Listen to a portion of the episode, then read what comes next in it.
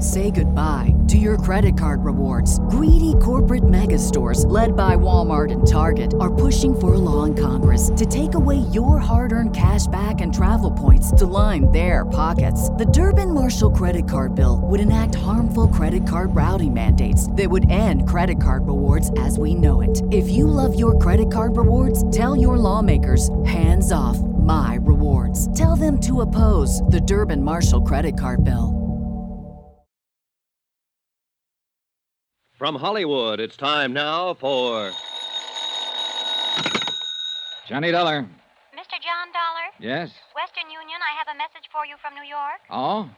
Please proceed Northern Hotel, Clinton, Colorado, as soon as possible. Yeah? Building irregularities suspected affecting several insurance companies. Will advise. Regards. Signed Albert Davies, Chief Investigator, United Adjustment Bureau, New York, New York. Uh huh. Would you like that mailed to you, Mr. Dollar? Uh, no, no, don't bother. Can you take an answer? Go ahead. To Albert Davies, Chief Investigator, United Adjustment Bureau. You have the address. Confirming. Exact time of arrival to follow. Sign that, Johnny Dollar.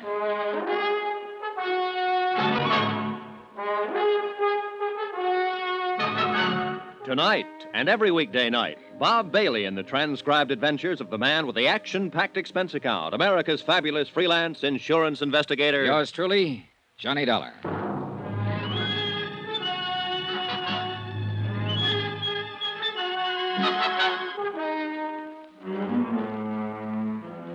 Expense account submitted by Special Investigator Johnny Dollar to the United Adjustment Bureau, New York City, New York. The following is an accounting of expenditures during my investigation of the Clinton matter. Or maybe racket is a better word. Expense account, first item, $105.63. Transportation by air, Hartford to Denver. Item two, 2850, Denver to Grand Junction. A place busy and bustling with uranium hopefuls. Third expenditure, $100. Deposit and rental on a car, which I used to drive the 105 miles through the rugged mountains due north of Grand Junction to Clinton, Colorado. A place that the rental agents had described as a sleepy little mountain town. When I got there, everybody was running in the direction of what was very shortly not going to be the new school building. Like everybody else in Clinton, Colorado, I spent the next three hours or so helping to try and get the fire under control. Then finally, I left the scene and located the Northern Hotel, where the clerk was standing by waiting for me. Mr. Dollar? Uh, yeah. Operator 18 New York City has been calling you for the last four hours. Uh, Mr. Davies, I believe. Oh, yeah. Could you put the call in for me? Certainly, I'd be glad to. I'll take it up to my room. I want to change my clothes. Certainly. Boy, take Mr. Dollar's bags up to 310. I shaved and showered, changed clothes, and unpacked. From my window, I could see the still glowing embers of the fire, red against the winter night. The school building was completely destroyed. Beyond, the snow covered Rockies rose all about the town of Clinton, which I had yet to see. Johnny Dollar. I uh, have your call now, Mr. Dollar. Oh, good, thanks. Johnny? Hi, Al. Say, I've been trying to get to you all day. I thought you were going to let me know the minute you got into town. Well, there was a fire here, Al. I had to pitch in and help along with everybody else. Oh, I see. Well, has Osborne contacted you yet about this case? Osborne, who's that? Julian Osborne. Look, I talked to him in Clinton last night. He said he'd wait around the hotel until you showed up. He lives there, Johnny. He drove into Denver two days ago and told the insurance broker he thought a building that Great Eastern Fidelity covered was in real bad shape. Now, what building? Well, a new school that they just put up there, Johnny. Al, it was in bad shape. Worse shape now. It fell down about four hours ago. That was the fire, Al. Oh. Well, Great Eastern's in for $200,000. Look, Johnny, contact Julian Osborne and see what he has to say. Right. And call me back when you find out what's what. So long.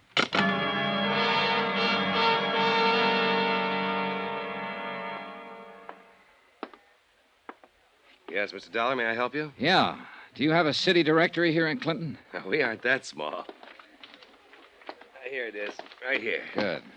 After all, we have 14,263 people. Okay, thanks. I know most of them, Mr. Dollar. Who do you want to get in touch with? A man named Julian Osborne. Uh, Julian Osborne. Yeah. Know him? I didn't know him, but it came over the radio a little while ago. They found his body in the fire. He burned to death.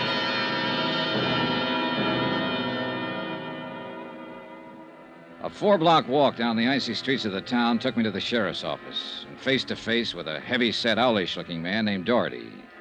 Sheriff Paul Doherty. He smiled professionally until I got around to inquiring about Julian Osborne. Oh. Well, uh, you his family? No, no. I, I made the trip here to Clinton to see him, especially, though. I just heard he was killed in the fire. Yes. Yes, too bad about Mr. Osborne. I don't quite understand about it, though. He was school janitor. Oh. What, um, what was your business with him, Mr. Dollar? Insurance investigation. Oh, Yeah, Osborne reported the possibility of something wrong with the new school. he did? Uh, to who? To our brokers in Denver. That's why they sent me out here. Well, your trip was for nothing then. Maybe? Well, you'd think if he had anything like that on his mind, he'd have come to me, wouldn't you? Yes. Did he? No. No, used to pass him on the street. Never said a word. Uh huh. Where's the body? Morgue? I, uh, I wouldn't go over there, son. I want to contact some of his family, his friends. Well, that might be hard to do. No family here, no close friends. Used to prospect for a living until he got kind of old. Then he took the job janitoring. Lived right there in the basement of the school. Eh, city'll bury him. I see. How long had he worked at the school? Six months since the place was built. Mm hmm. Who hired him? Principal, Florrie Hawkins. Florrie Hawkins. Where can I find her? Lives on Pearson Street. That's one block over and two blocks to your left, number uh, 326. 326 Pearson, huh? That's right. And son, Hmm? bad night to go calling on her.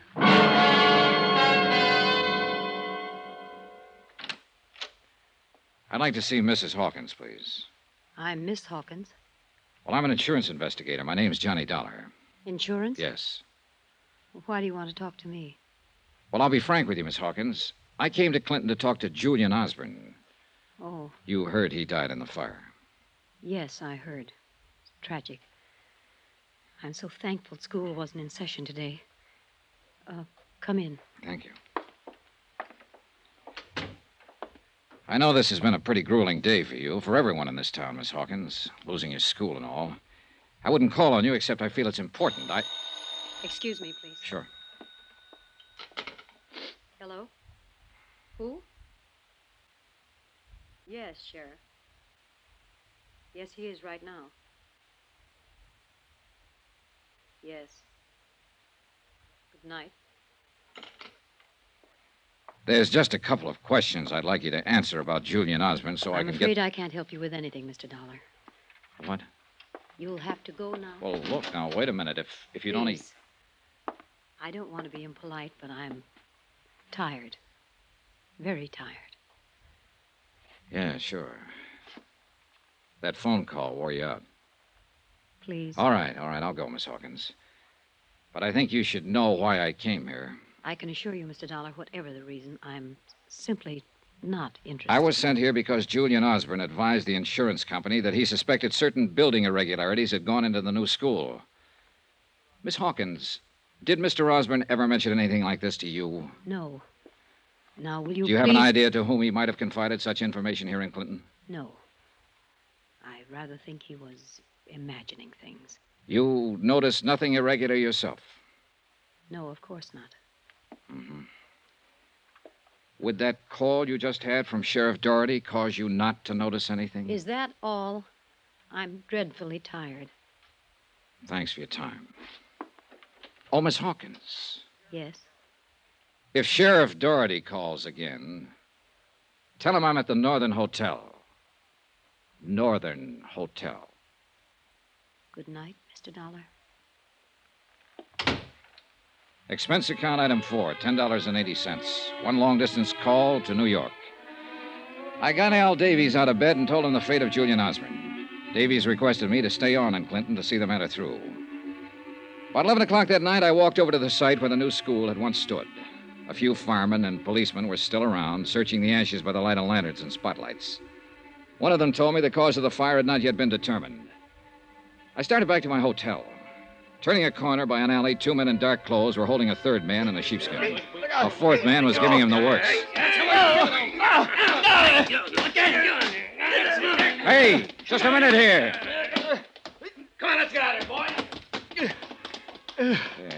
There, easy now, easy now. You need some help, mister. Everybody needs help. But let me tell you who I am before you help me. Maybe you won't want to. Easy, just take it easy now. I'm David Baines. You're from out of town, aren't you? Yes. I thought so. I architected that school that isn't anymore. Well, don't you understand, Samaritan? Don't you see? That group of citizens who were working me over just now have kids. The kids could have been in there when the fire broke out. Now. Uh, uh, I, I'm afraid. I'm afraid they feel I don't design especially good buildings. I took David Baines over to my hotel room, still half unconscious from the beating. I sent the bellboy out for bandages, iodine, and something to take off the chill. While I was patching him up, I was thinking how he'd stood there and taken that beating. Stood there in sight of half a dozen policemen and firemen and let them do that to him. yeah, try a little more. Thanks. Yeah. Who are you? Johnny Dollar, insurance investigator. I came here about the school. I see. Do you want to beat me up, too? Company you're working for will be liable. Want some more of this? What'd you say your name is? Dollar, Johnny Dollar. Mr. Dollar. I'm in a curious position. I designed the school. I planned every feature of it. But I had nothing to do with the building. You don't believe me? I wish you'd explain that. A week before they broke ground, a very important thing happened to me, Mr. Dollar. I went to Europe. I couldn't pass it up. It was a chance to study for another year under some men I'd admired all my life. Consider it a scholarship, Mr. Baines. That's what he said. Who said? The man who paid my way to Europe. His name was Roy Vickery. So I went to Europe and I studied. I came back and my building was all built. Now it's burnt down. I'm a local boy who's made bad. Very bad. Who's Roy Vickery? The contractor who built it. I better talk to him. Yes, talk to him by all means. You represent a rich and powerful company, Mr. Dollar. But in Clinton, you're wasting your time. You'll learn no facts, no information, nothing helpful from anyone here, particularly Roy Vickery. You're in a tight, hot, mean little burg, Mr. Dollar. All right, let's have it. Was that building fired on purpose? I just told you. You won't find out anything in this town.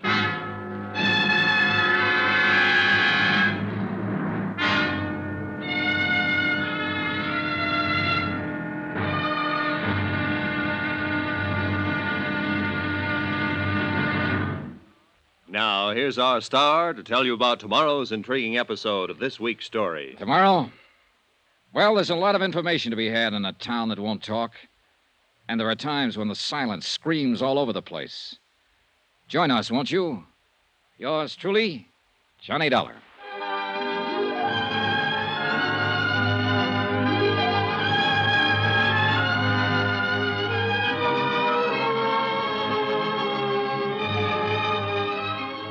Yours truly, Johnny Dollar, starring Bob Bailey, is transcribed in Hollywood. Written by John Dawson, it is produced and directed by Jack Johnstone. Be sure to join us tomorrow night, same time and station, for the next exciting episode of Yours truly, Johnny Dollar. Roy Rowan speaking.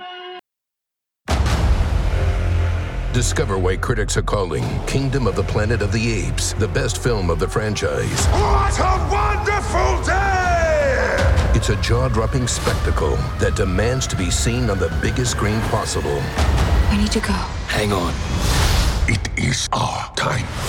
Kingdom of the Planet of the Apes. Now playing only in theaters. Rated PG 13. Some material may be inappropriate for children under 13. From Hollywood, it's time now for. Johnny Dollar. David Baines. Hi. How's it going this morning? I'm staying off the streets. I don't want to be beat up again. I'd advise you to do the same. I can't very well do that. The city of Clinton has filed claim for their school building. I have to make an investigation. You're bucking a rough crowd, Mr. Dollar. Wait till you meet 'em all. I intend to. I admire you, but I think you're foolish. Good luck. Just a minute. What? Not only did a school building burn down yesterday, but a man died in that fire. If there was something wrong with it, I want to get to the bottom of it. I expect help from you, too. I'll stay here until I hear from you.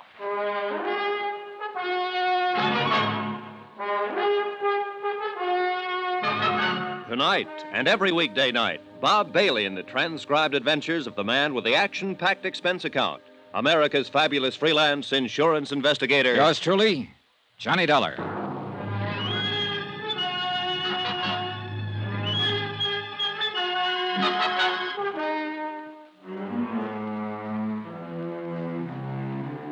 Expense account submitted by Special Investigator Johnny Dollar to United Adjustment Bureau, 418 West 61st Street, New York City.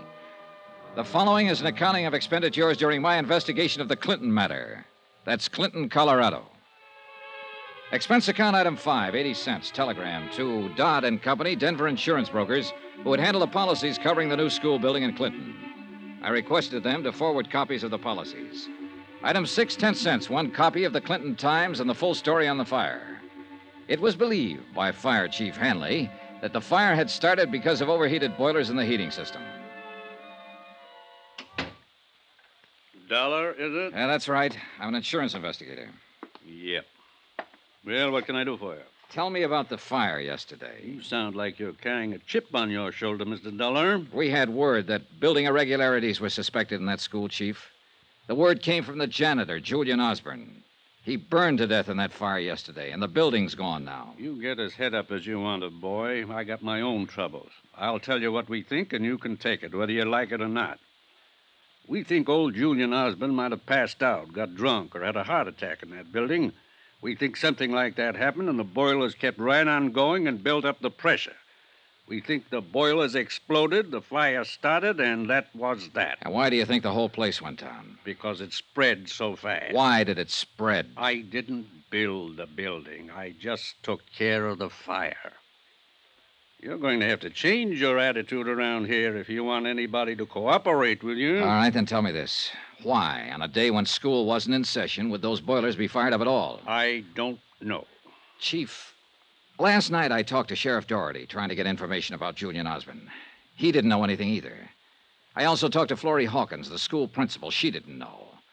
Now you don't know anything. Who does? I've done my job, boy. I've determined cause. You've also given me a chance to look at you, which was about the only reason I came here. No. I'll get information elsewhere, Chief. There's some people in this town who want to talk and tell me things. You and your sheriff and whoever else is involved can't keep every mouth in this town shut. And I'll tell you like I told Miss Hawkins. I'm at the Northern Hotel, in case you remember anything. I can't hear you, boy. Not one word.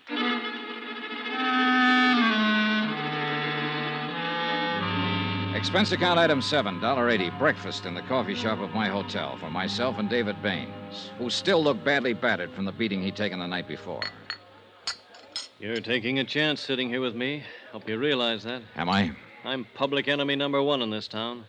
I'm the man who built the school that didn't stay up. Look, Baines, I want you to tell me all about it. If you have any information or knowledge that would be helpful in this investigation, then you better give out with it right now. What specifically do you want to know? First, the town. Do you know what this place is? It's a backyard. And only the rich kids can play here. Vickery, Hanley, Doherty, those are the rich kids, Mr. Dollar. The rest of us are, well, we live across the tracks. Let's start with Vickery. He's a builder, not only here, all over these mountains. Grand Junction, Rifle Mesa, all over. He's got a million dollars and a million angles. He's the one who sent me to Europe to study for a year after I completed my plans for the new building. Got me out of the way. Okay. Fire Chief Hanley. A friend of Vickery's. And any friend of Vickery's is going to get rich, one way or another. Sheriff Doherty. He keeps the law orderly for Vickery. Very necessary. Okay, then. The fire itself. Chief Hanley says the school boilers blew up and caused the fire. There was no reason for those boilers to be fired up. No reason. If they were fired, they were fired to blow up. They had automatic shut-off equipment. What about Julian Osborne? You say he notified the broker in Denver that something was wrong with the building, and that's how you got here. I don't know. They might have fired it for money, too. I told you I was in Europe until they constructed it. I got back in Clinton four days ago. I went over to see my building. They used my outside drawing, Dollar. Wooden beams where I indicated steel girders. Only half the plumbing and heating system, other things. It looked like they'd made it up as they went along. Did you talk to anybody about it? Oh, sure. The contractor, Vickery. Vickery. He told me to keep my mouth shut and be a good boy. Do you think he got you out of town during the construction so you wouldn't interfere? I think so. I'm not important, but it was the easiest way. I understand Mr. Vickery's a little unpopular today. What? A delegation went out to his house to hang him or something. Baines was partially right. A delegation had gone out to see Roy Vickery in his polished pine domain at the end of town. They were still there when I drove up in my rented car.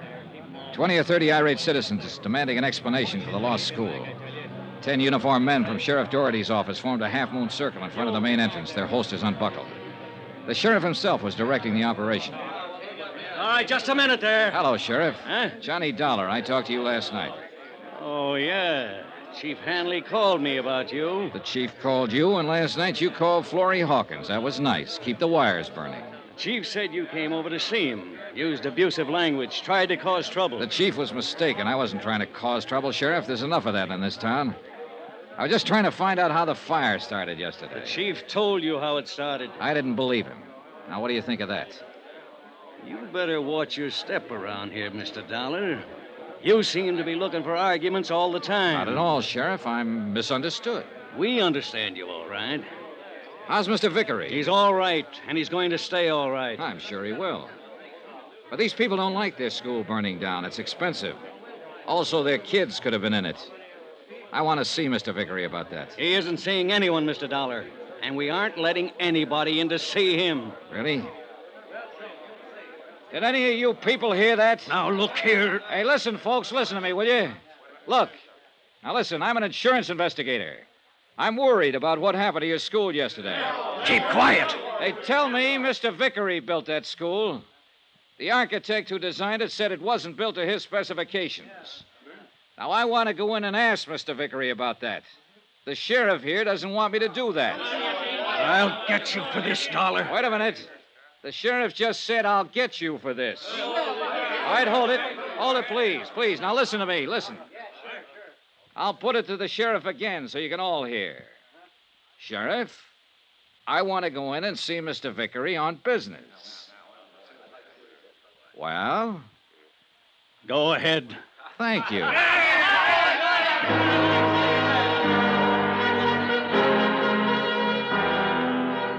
A direction from Sheriff Doherty, the wedge of deputies opened up long enough for me to walk through the wrought iron gate and up the steps to the Vickery mansion. A tall man in a white jacket answered the door and ushered me into a den that was stocked with good liquor and big leather chairs.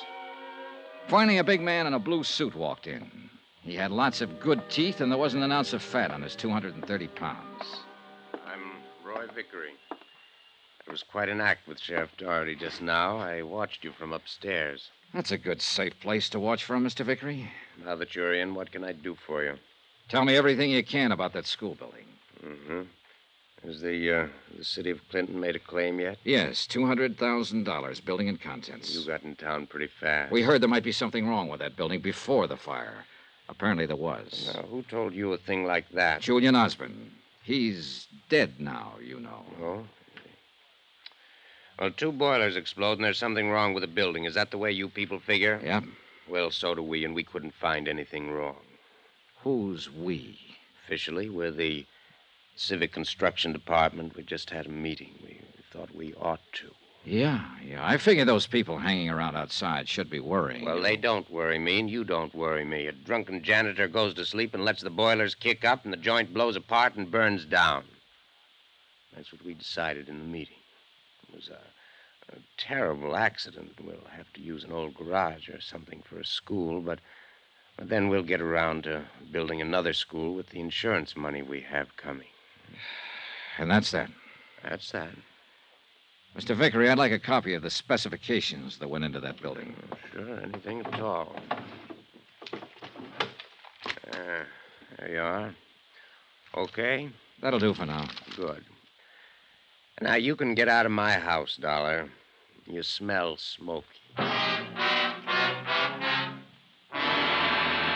There were 50 pages of specifications on the building materials used in the construction of that school. They looked all right. They also looked as though they could have been forgeries. Expense account item eight, six dollars, one bottle of whiskey for David Baines and myself in my hotel room. Baines went over the specifications page by page. Uh, Okay, what do you think? these are my specifications, more or less. This is what's on paper that went into the building. How about what actually went into it? Well, the little I saw, they cut corners everywhere. The outside was just a shell of this stuff. You sure? These are my notes. I can remember this much. Can you remember it in front of a notary? I want a sworn statement. I don't know. You what? Well, don't look at me that way. You can get my statement and possibly a half a dozen other statements. On paper, you'd have a case. Then what would you do? Go to the district attorney? We haven't got a district attorney.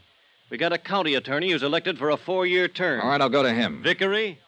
Then I'll go to somebody else, the insurance commission. You try to go any farther, they'll kill you, Dollar. Well, let me worry about that. Now, will you make a statement?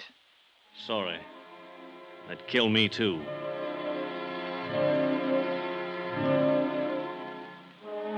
And that's the way matters stood in Clinton, Colorado, 24 hours after their new school building had burned down and a man had died in the flames. Everyone seemed to know it was all wrong, but no one was willing to do anything about it. Johnny Dollar. Hello, Dollar. Roy Vickery. Wow. You go over those specifications? Yes, I did. Very thoroughly. Well, I think they're fakes, Mr. Vickery. I didn't ask you your opinion, Dollar. But you've got it. Well, I'm sure you're entitled to it. Uh, when, when are you leaving town? Not for a while. I was kind of hoping you'd be leaving like in about an hour. You'd make good connections then. Sorry. I haven't really gotten around as much as I want to yet. You saw me. I can tell you anything. Well, I'll get around to you again. Get out of town, Dollar. Now. Vickery, there are times when I don't hear good.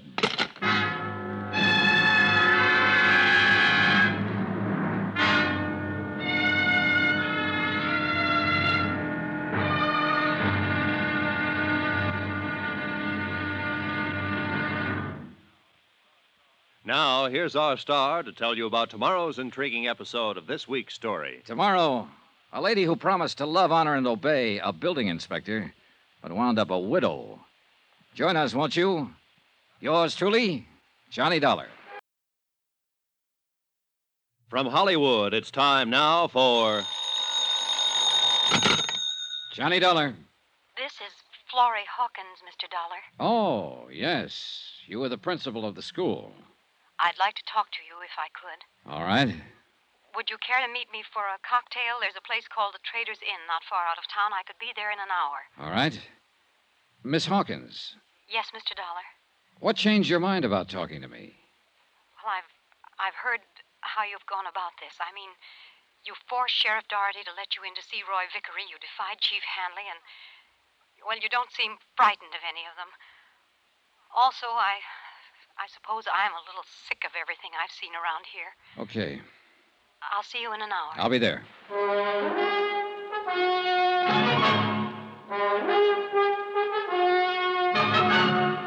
Tonight and every weekday night, Bob Bailey in the transcribed adventures of the man with the action packed expense account, America's fabulous freelance insurance investigator. Yours truly, Johnny Dollar.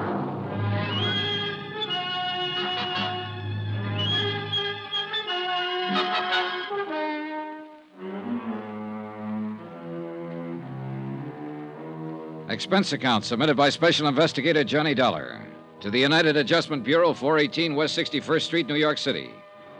The following is an accounting of expenditures during my investigation of the racket in Clinton, Colorado.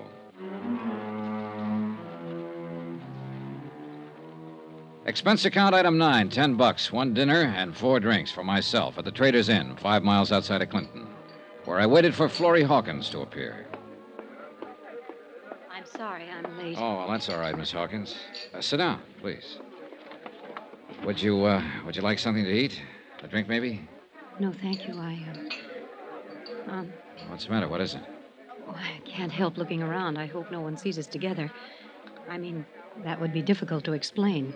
To explain to whom? Your friend, Sheriff Doherty, for one. Oh, Last night, when you came to inquire about Julian Osborne, Sheriff Doherty called and told me to get rid of you and not answer any questions. Yeah, I guessed that. Did he tell you what would have happened if I had stayed and you had answered some questions? No. I can imagine it would have been something that would have barred me from teaching for the rest of my life. That sounds incredible. No, not too. I've been looking at your little town, Miss Hawkins. A school building can be made of paper, go up in smoke, a man can be killed, and none of the responsible people, the man who built the building, the fire chief, the sheriff, seem to care too much. You asked me about Julian Osborne. I knew he wrote your insurance company, or called them, and told them the school building wasn't right. He told me he was going to do it. I see. I knew it wasn't right, too. Everyone who worked in there, who worked on the building, knew it wasn't up to specifications. Then I'll contact some of those people. Well, that may be difficult. Julian Osborne spoke up and he burned to death. Yeah, but that doesn't mean you can't speak now or any of the others. I'm willing to speak about that building now. Now I'm willing to help you. I I don't know about the others. Will Mr. Baines help you? Well, he's frightened of going up against Vickery and the others. But I think I can talk him into it.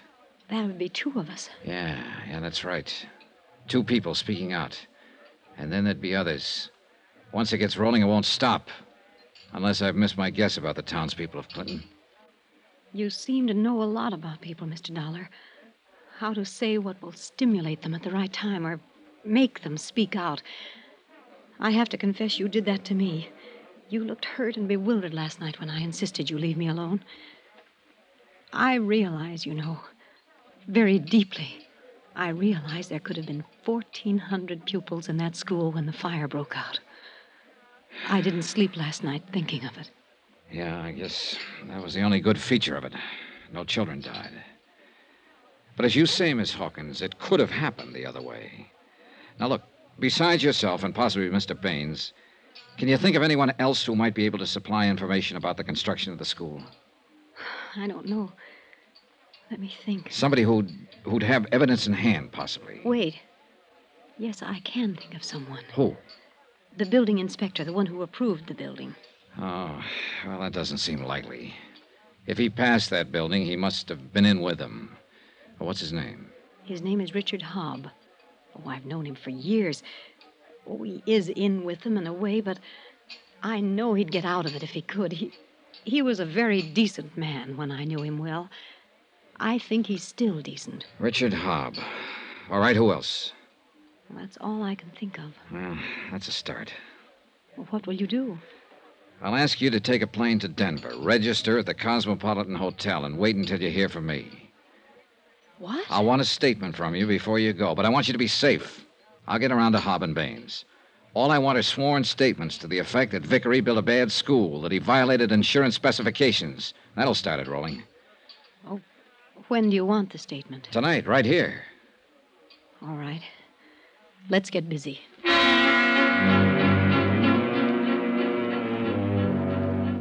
It took an hour to get the statement. After that, I drove her to Grand Junction to catch a plane. Expense account item 10, dollar and a half, telegram to a friend of mine in the private detective business in Denver. I asked him to meet Florrie Hawkins' plane, see that she was safe and comfortable, and keep an eye on her during her stay in Denver. Then I drove back to Clinton. Item 11, 10 cents, another phone call. This one to David Baines. Yeah, Dollar? Baines, Florrie Hawkins made a statement about the school building and the fire. She's tired of being scared and shoved around. Now, how about you? You want a statement from me? Yes, comparing your specifications with what you saw that actually went into the building. Will you make it out and take it before a notary? All right. If she can, I can. Then what? Then go down to Denver and wait to hear from me. I'll make the statement, but I won't leave town. You'll help me a lot if you do. Sorry. You'll be in danger here. I feel brave. If you're going to play it so broad, I'll do it too. I took his statement directly to the post office and mailed it to myself at the Northern Hotel. Expense account item 12, 40 cents phone calls. I telephoned Sheriff Doherty, Fire Chief Hanley, and County Attorney Contractor Roy Vickery and told them that I had a sworn statement regarding building irregularities. Sheriff Doherty snorted and hung up. Chief Hanley yawned and told me not to bother him. And Roy Vickery just laughed. About 8 o'clock that night, I was at the home of Building Inspector Richard Hobb, a nice home in a nice part of town. The woman standing in the doorway was tall and blonde, holding a drink and smoking a cigarette. Yes? I'd like to see Mr. Richard Hobb. I'm Johnny Dollar. I'm Lucille Hobb. He isn't home right now. But you can come in and wait for him and talk to me. I'm not bad company. Would a drink help? Help what? Whatever's wrong with you. You look tired, Mr. Dollar. It might, but uh, I'd rather not. I just came by to talk to your husband. You said that. What do you want to talk to him about? Business? This time of night? Let's stop talking about him. What do you say? Uh, look, uh, you uh, you probably missed your dinner tonight, and you've been getting all of your nourishment out of a bottle. So I'll come back and later. you're and- afraid Dick will walk in. No, no. I'm not afraid of that, Mrs. Hobb. He's already walked out, and you're feeling sorry for yourself. What? Well, a man, if he lives in a place, has a, an ashtray or a picture or yesterday's sports section lying around the front room. I don't see anything like that in this room. If I walked over to that closet, 10 to 1, I wouldn't find any of his clothes. And if I tried the drawers, I'll lay odds there wouldn't be a shirt around either. When did he leave? You're crazy. When did he leave? Yesterday. After the fire? During the fire. Where did he go? I don't know. Did he go alone? I don't know. Did Vickery tell him to get out of town? No. I'll ask that again. Did Vickery tell your husband to get out of town? I don't know. You said no the first time I asked. Vickery, a pal of your husband's? Well, they know each other naturally. Look, Mrs. Hobb, I don't know how much you've had to drink, but if I'm reading your eyes right, you're scared. You're scared about what's happened here and what could happen here. And you know your husband's involved. Mrs. Hobb, I want your husband to help me. If he helps me, I can help this town get rid of people like Vickery and Doherty and Hanley. If you see him, if he contacts you, tell him that. Tell him I won't let anything happen to him. Tell him I have statements from two people already, and they're being protected. I'll protect your husband. You got all that? I don't know what you're talking about. Good night, Mrs. Hobb. I left her standing in the middle of the living room, drink in hand, staring vacantly at I don't know what. Outside in the crisp mountain air, I took stock of the situation. Richard Hobb, building inspector, who had passed the school building, would be the most important witness I could find to make a statement. The others, from Florrie Hawkins and David Baines, would help. But Hobb's information would be essential to an investigation. I was just coming into my rented car when a sleek, dark limousine pulled up, and Roy Vickery leaned out the window. Come here. Why not? Pretty cold weather to be out so late at night. Yeah, but then I've got a lot to do. Uh, you been in to see uh, Mr. Hobb? Yeah? How's Richard these days? I wouldn't know. I only spoke to Mrs. Hobb. I see. Lovely girl, isn't she? Well, she's a little sad right now. Her husband's missing. He left town during the fire yesterday. Do tell. Yeah, I have a feeling he might have been ordered out of town. Sooner or later, people will be asking the building inspector embarrassing questions about their school. Uh huh. Were uh, you going to ask him some some embarrassing questions? That is. Yeah, yeah, sure I was. I was going to ask him why he passed it. I was going to ask him how much he was paid to pass it. I was going to ask who paid him to pass it. And then I was going to ask him to make a statement. I I figured you might have had something like that in mind. Well, it's been nice talking to you, Mr. Vickery. I hope I see you real soon in jail. Hey, Dollar. What? I know you're trying to earn your money and you're working very hard. But I'd stop it if I were you. I, I admire a man like you, someone who calls a, a spade a spade. Or a liar, a liar. Or a liar, a liar. But, Dollar, it, it just won't do you any good here in Clinton. you see. Tell you what, you worry about your problems, and I'll worry about mine. Have it your way.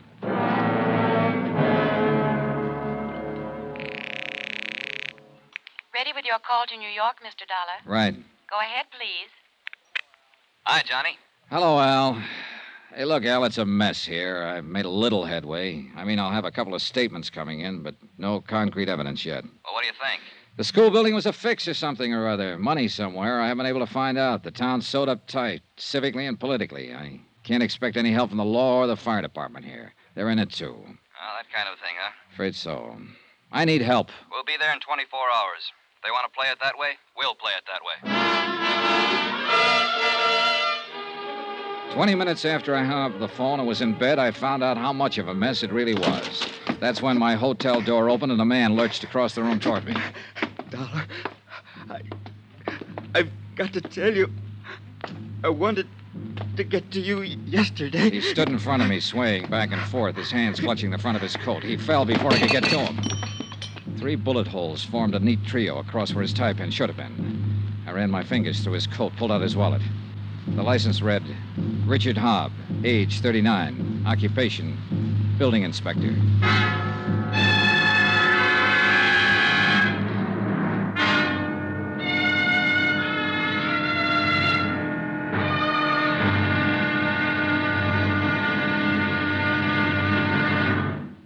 Now, here's our star to tell you about tomorrow's intriguing episode of this week's story. Tomorrow, the town of Clinton begins to fall apart, and it takes a lot of work to pick up the pieces. Join us, won't you? Yours truly, Johnny Dollar. Mother's Day is almost here, and you can get her the most beautiful time tested gift around a watch she can wear every day from Movement. Whether your mom is into classic dress watches, rare and refined ceramics, or tried and true bestsellers, Movement has something she'll love. And right now, everything at Movement is up to 50% off site wide during their Mother's Day sale. A watch is a gift that celebrates all the time you spent with mom, and a Movement watch is even more than that. Movement uses industry leading materials for their fresh modern watch designs, from technically complex ceramics to vintage inspired style, all for an incredible value your wrist and wallet will both love. And with one size fits all convenience and fast free shipping and returns, it's a stress free shopping experience. Save big on the best Mother's Day gift ever with Movement. Get up to 50% off site wide during their Mother's Day sale at MVMT.com. Again, that's up to 50% off at MVMT.com. From Hollywood, it's time now for. Johnny Dollar. Al Davies, Johnny, we're on our way. What? Yeah, we're in Grand Junction now. We ought to be in Clinton in three hours, renting a couple of cars. I brought help. I can use it, Al. There's been a murder here. What? Last night, a building inspector named Richard Hobbs staggered into my room, tried to tell me something, but died before he could get it out. He'd been shot three times. Now, look, you be careful. Don't do anything until we get there. That's an order. Yes, sir.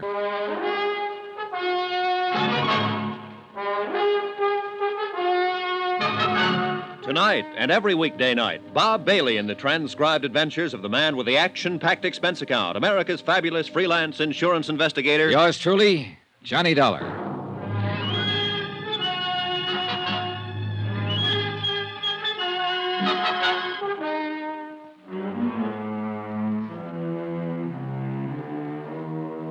Expense account submitted by Special Investigator Johnny Dollar to the United Adjustment Bureau, 418 West 61st Street, New York City.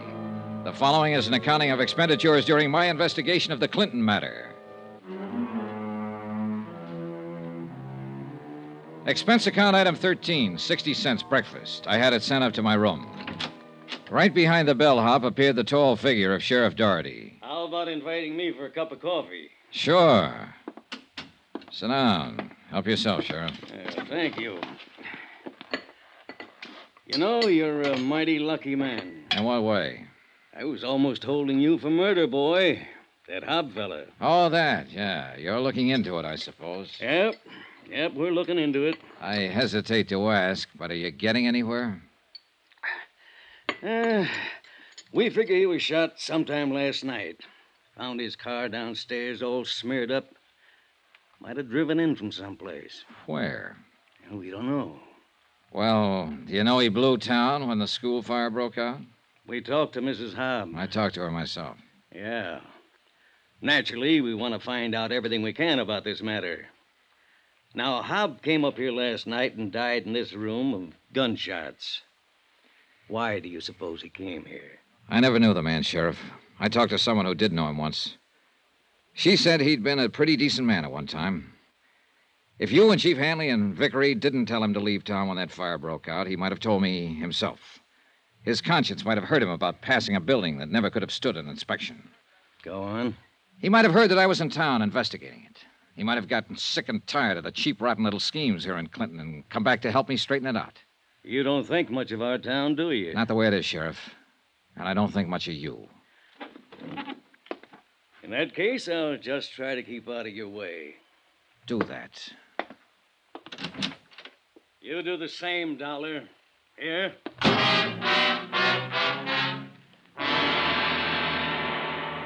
Two hours later, Al Davies and a contingent of special operatives arrived in Clinton. Toby O'Brien from Continental States Insurance. Rob Schwartz and the Minx twins from Columbia Adjustment, giving us a friendly hand. Todd Weaver, who just finished a case with the Canadian Adjusters Limited.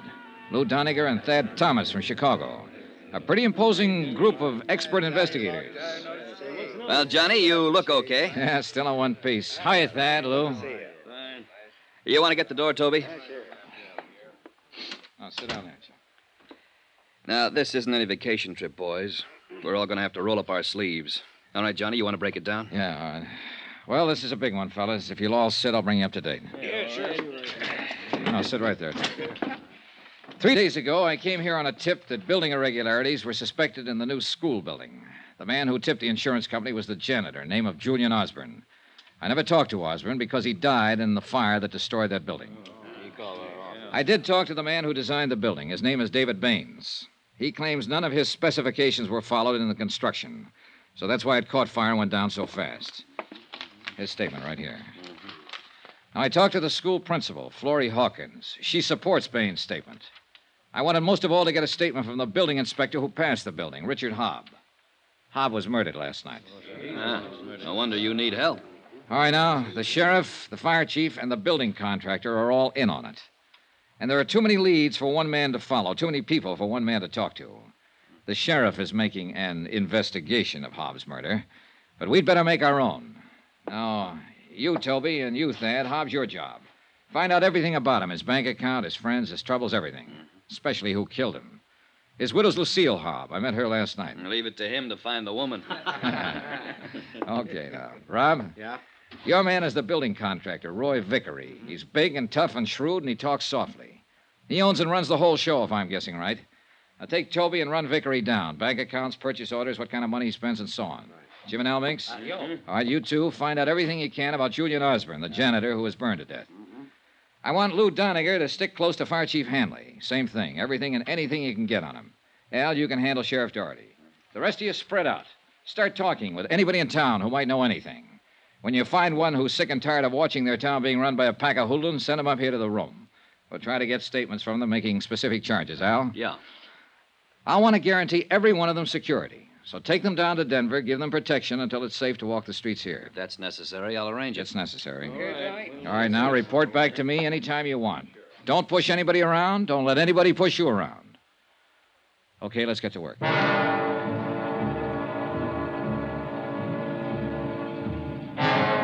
Eight strange men moving through Clinton, Colorado, asking questions were as conspicuous as I wanted them to be. I knew everybody in the little town would be hearing about them and watching them. And sooner or later, I hoped that would pay off. An hour went by before I got any action. Johnny Dollar. You the fellow with the insurance company? Yeah, that's right. Who's this? Never mind. You're taking a lot of chances around here. We're going to take lots more. Do you have anything to say? Yeah. My name's Earl Kennedy. I'd like to talk to you. Name the place. You go down and stand in front of your hotel. I'll drive by and pick you up. I went down and stood in front of the Northern Hotel. Five minutes passed. Ten minutes. And then a car drove up. Two men in the front seat, three in the back. One of them leaned out. Dollar? Yeah. Come on, get in.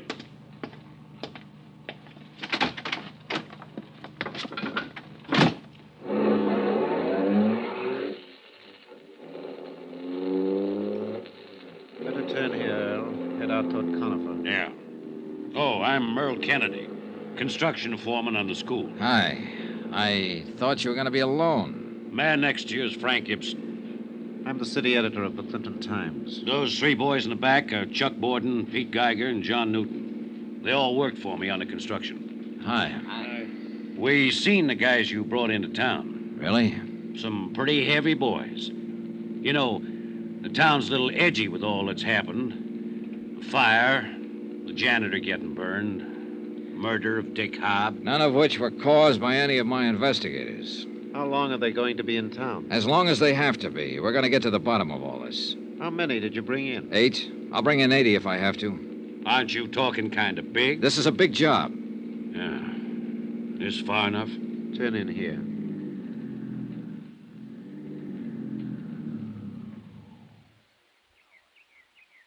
Now what? Just want to talk to you. Well? Yeah.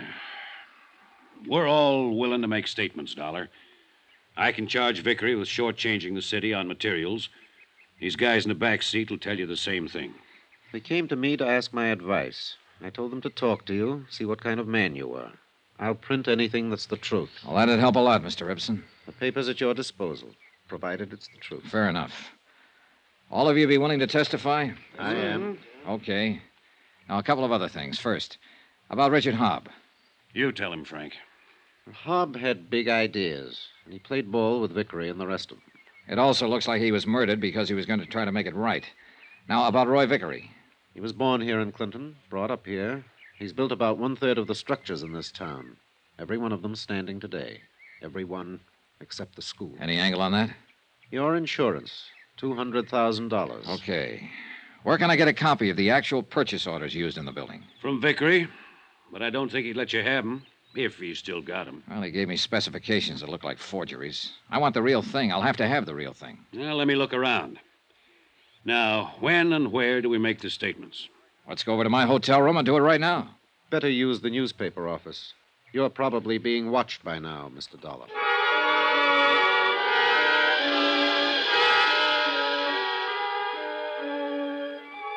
Expense account item 14, $10, legal fees.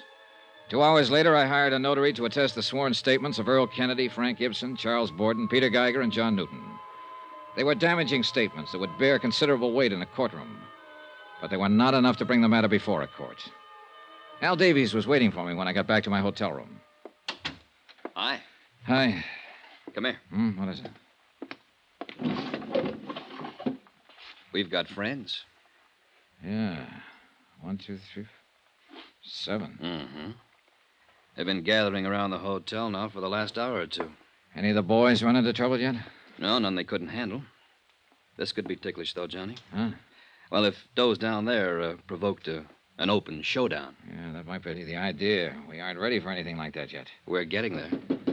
Come in.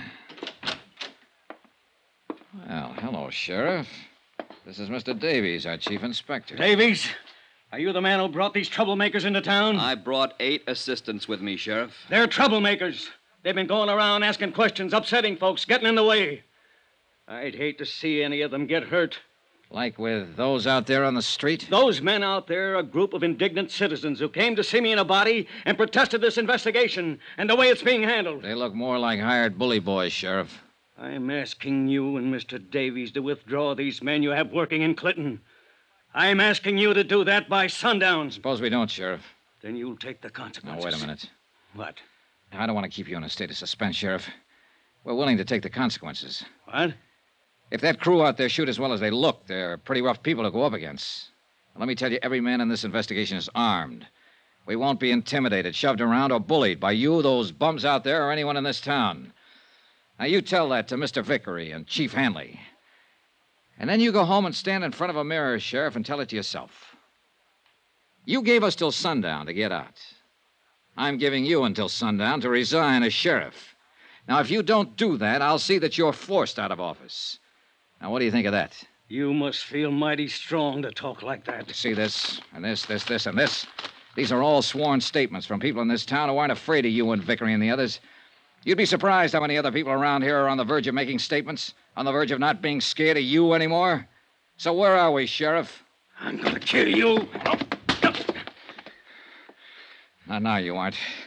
Come on, get out of here.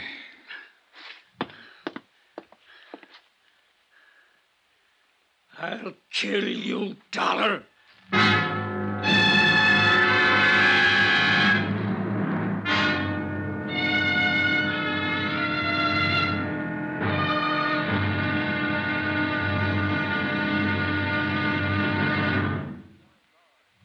Here's our star to tell you about the final exciting episode of this week's story. Tomorrow, the end and the beginning of Clinton, Colorado.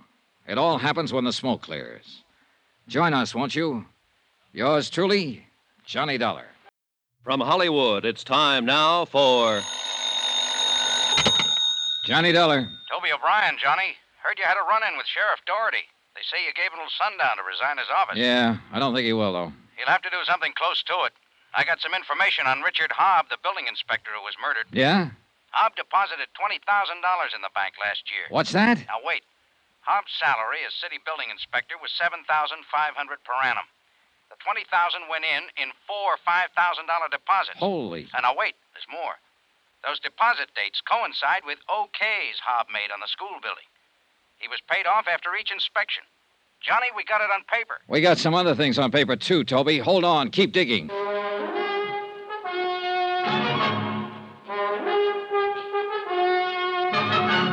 Tonight and every weekday night, Bob Bailey in the transcribed adventures of the man with the action packed expense account, America's fabulous freelance insurance investigator. Yours truly, Johnny Dollar.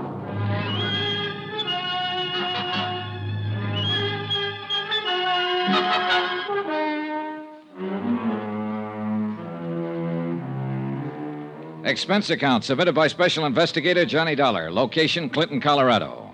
To United Adjustment Bureau, 418 West 61st Street, New York City. The following is an accounting of expenditures during my investigation of the Clinton matter. Expense account item 15, $45 for photostatic copies of deposit slips in the account of Richard Hobb, building inspector, lately murdered. Furnished by one of my operatives, Toby O'Brien. Here you are. Okay. I got a feeling this whole town's coming apart at the seams, Johnny. The sheriff threatened you openly. Everybody who's anybody around here is trying to cover up the school burning down and the way it was built. I think I can hurry up the process. Now, you be careful. These people seem to play for keeps. They've got to realize we do, too. These photostats are the first real bit of presentable evidence that the building was constructed under fraudulent circumstances. Hey, take it easy. Now, you keep the originals, mail them out to the office. The post office is still pretty honest. Yeah. Also, let it out that we have the information wherever you go. I want them to get worried and steamed up and start acting dumber than they already have been. Okay. Might scare Doherty and Hanley a little bit. That Vickery seems like a different proposition. I don't think he scares. I drove my rented car over to the home of his grieving widow. She answered the door with tears in both eyes and bourbon over the rocks in one hand. She wore a black dress, black and satin and tight, low cut. Not exactly Emily Post for mourning, but as I say, it was black. A black lace handkerchief waved in the air. Oh, Mr. Dollar, I'm glad you came by. I'm so unhappy and lost. Yeah, I can see that. May I come in? Why not? The sheriff hasn't done anything about, about Richard's murder. I wouldn't rely too heavily on Sheriff Doherty, Mrs. Hobb. I don't think he will do anything. No. Oh, don't look so surprised in your hour of bereavement, Mrs. Hobb. You know he won't do anything. I don't know anything of the kind. Why don't you sit down and let's talk? I want you to help me. Well, I'm, I'm not sure I can help you. I'm I'm so broken up. Oh, now, if you're not careful, you might drown in those tears. What are you trying to- Relax, Mrs. Hobb. All right. So I can't really cry about Richard. I never have. But I thought it was expected of me. Some people might expect it. I don't. Now, look, this setup creaks from top to bottom. Your late husband made 7500 a year and deposited $20,000 in six months. Here. Figure? I don't know anything about his money. All I know is the bank told me he had only $300 left. What did he do with it? What do you think? He spent it on other women. Then why the tragic act? I'm not very good at it, am I? Not the best. And it's funny, Johnny, because I really mean it. Oh, I know how foolish I look in these clothes. I wanted to cry because, well, I really loved him once and he loved me, but we kicked it away because we both wanted more excitement than this town or his salary could give us. He was always out spending his money on other women, being a big shot. What about the money? He got it for falsifying the inspection papers, didn't he? Yes. Who gave it to him, Mrs. Hobb? I don't know. Probably Roy Vickery. Who do you think killed him? I don't know that either. What do you know? Johnny, he didn't leave insurance. And I have to live the best way I can. If I stay in this town, I have to keep friends. If I don't want to keep them, I have no choice but to move. And that takes money. Hmm. I wonder what could possibly be going on in your mind. Your company handles insurance, doesn't it? 263 different kinds. Are you particular what kind of premiums you collect? Well, we pay off on a lot of things. Just what kind of insurance were you thinking about? $2,000 endowment. Got your pen? No, but my word's good at the cashier's cage. What do you got? And I'm trusting you. Richard got that $20,000 from the Clinton Gravel Company for services rendered. Know who owns the Clinton Gravel Company? Roy Vickery? That's close enough. Last night after you were here, Richard came back. I told him what you'd said to me. He said Vickery and the others were going to make a patsy out of him. So he left to see you. And got shot up. Hey, wait, wait a minute. Vickery was outside your house when I left. He might have done it himself. That's all I can tell you. Now, uh, do I get my insurance? If what you say is true, Mrs. Hobb, I'll have to check first. Well, you'll find out. Say, where do you come from, anyhow? Hartford, Connecticut. Connecticut. Say, I got an idea. What's the housing situation in Hartford? Rough. For you, Mrs. Hobb. Very rough. I finally tore myself away from the grieving widow and headed back for the hotel. On my way down the main street of Clinton, someone with a wrinkled coat and bourbon on his breath stepped out and stopped me. David Baines, the architect. Dollar. Well, hi. Yeah, I told you I was going to stick around and do something brave. Oh? I finally got up courage enough to do something decent. Decent for me, anyway. Or anybody else would be too low to talk about. What was it? Well, I'm not much of a lawyer, but they say there's a statute in the books that says a private citizen may commit a crime to prevent a greater crime from being committed and still go free. Is that right? I wouldn't know. Well, I committed a crime. Two crimes. Dishonor to my noble character, disappointing the trust of a young woman. That was the first one. Then, uh, then engineering a theft. I'm a Fagin. That's what I am. Under the guise of loving a young female secretary eternally, I have, well, here, the purchase orders from Roy Vickery's office. The actual purchase orders for the school. What? She stole them for me. For you. With my best regard. I looked at them. They were as advertised. Purchase orders complete down to the last tenpenny nail. Expense account item 16, 48 cents, postage. Not being a technical expert, I sent them down to Denver for perusal by the original brokers. Fourteen hours later, the verdict came back in a long telegram. The materials used in the school construction were not passable. The insurance company would never honor the claim of the city of Clinton. This text I turned over to Frank Ibsen, publisher of the Clinton Times. He promised it would be in the late afternoon edition. There were other developments. Toby O'Brien again. Yeah, Toby. We located two witnesses to the Hobb shooting. Vickery put Hobb out of the way himself. Get their statements and get them on a train to Denver right away. Right. Then you better gather up the rest of the boys and come over here. Right.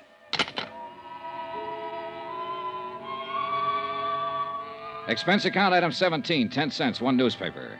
The afternoon edition of the Times, which carried a complete story of the insurance investigation up to date, naming Vickery as the perpetrator of the school fire and involving Sheriff Doherty and Chief Hanley.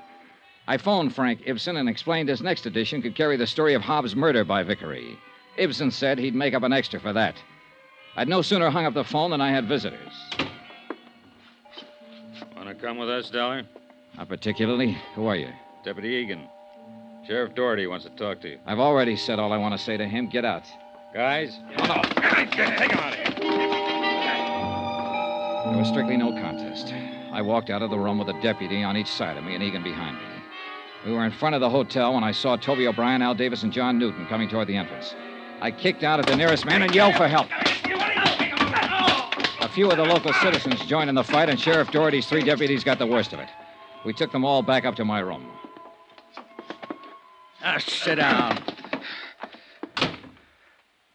All right, Egan. You're, you're going to be arrested for this, Dollar. Where were you going to take me? Where? Place on the edge of town. Clinton Gravel Works. Why? Doherty. Doherty said to bring you back. He. He wanted to see you. Who's there with him? I. I don't know. The Clinton Gravel Works was a large building and tall shaft set on the edge of a frozen lake. Parked near the entrance was a long black limousine, such as a well to do contractor might drive. A white supercharged sedan, such as a fancy Western sheriff might use, and a red sedan, unmistakably belonging to the fire chief. We covered all the exits, and Toby O'Brien and I went in the front way. We were halfway up the steps when things began to happen. You all right? Yeah, come on.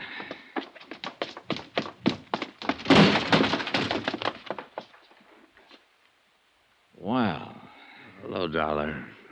All right, lie still, Vickery. I stayed still for you too long. Should have put you out of the way. The same as you put Hobb out of the way. Better. Uh, this one's gone. Who is he? Fire Chief Hanley. Vickery, where's Doherty? He's out shooting his gun some more, Dollar. I hope he gets you too. I hope. He's backstairs, Johnny. Yeah. Stay away from me, Dollar. The place is surrounded. Throw down the gun and walk out with your hands behind your head. Toby, I'll get on the front way. Get the guys to step around through the shaft. Right. You coming out? Doherty, you coming out? No. Doherty. You ought to go over a place good before you think you got a man trapped, Dollar. You're trapped, Sheriff. The men are waiting for you. I'm up here with you, and you're the one I want. I told you I'd kill you. I've still got my gun in my hand. Vickery had his gun, and so did Hanley. Look at them. Yeah, you did pretty well. Made it look like they shot each other. And now it's your turn, Dollar. No! Get back!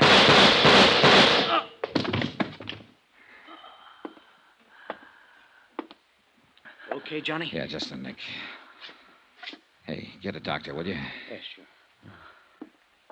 Well, Sheriff, Uh, I guess. I guess I kind of forgot some. yeah, what's that? Part about. about the falling out. Among thieves, Dollar. That was Sheriff Doherty's last statement. He died on his way to the hospital. Roy Vickery recovered and was arraigned on charges of murder, conspiracy, 28 counts all told. Chief Hanley was dead. Expense account item 18, $62, board and room. Item 19, $58, miscellaneous. Item 20, $164, transportation back to Hartford. Total expense account, $2,385.03. Yours truly, Johnny Dollar.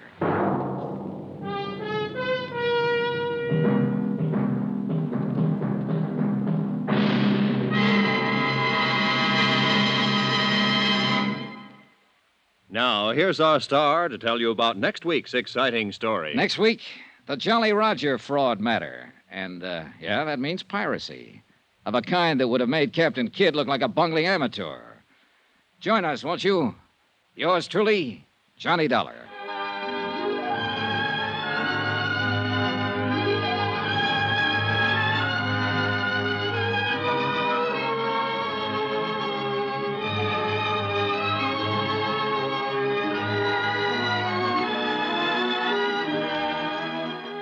Yours truly, Johnny Dollar, starring Bob Bailey, is transcribed in Hollywood. Written by John Dawson, it is produced and directed by Jack Johnstone.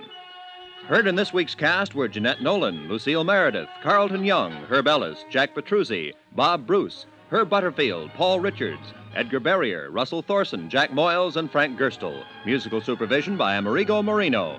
Be sure to join us on Monday night, same time and station, for another exciting story of yours truly, Johnny Dollar, Roy Rowan speaking.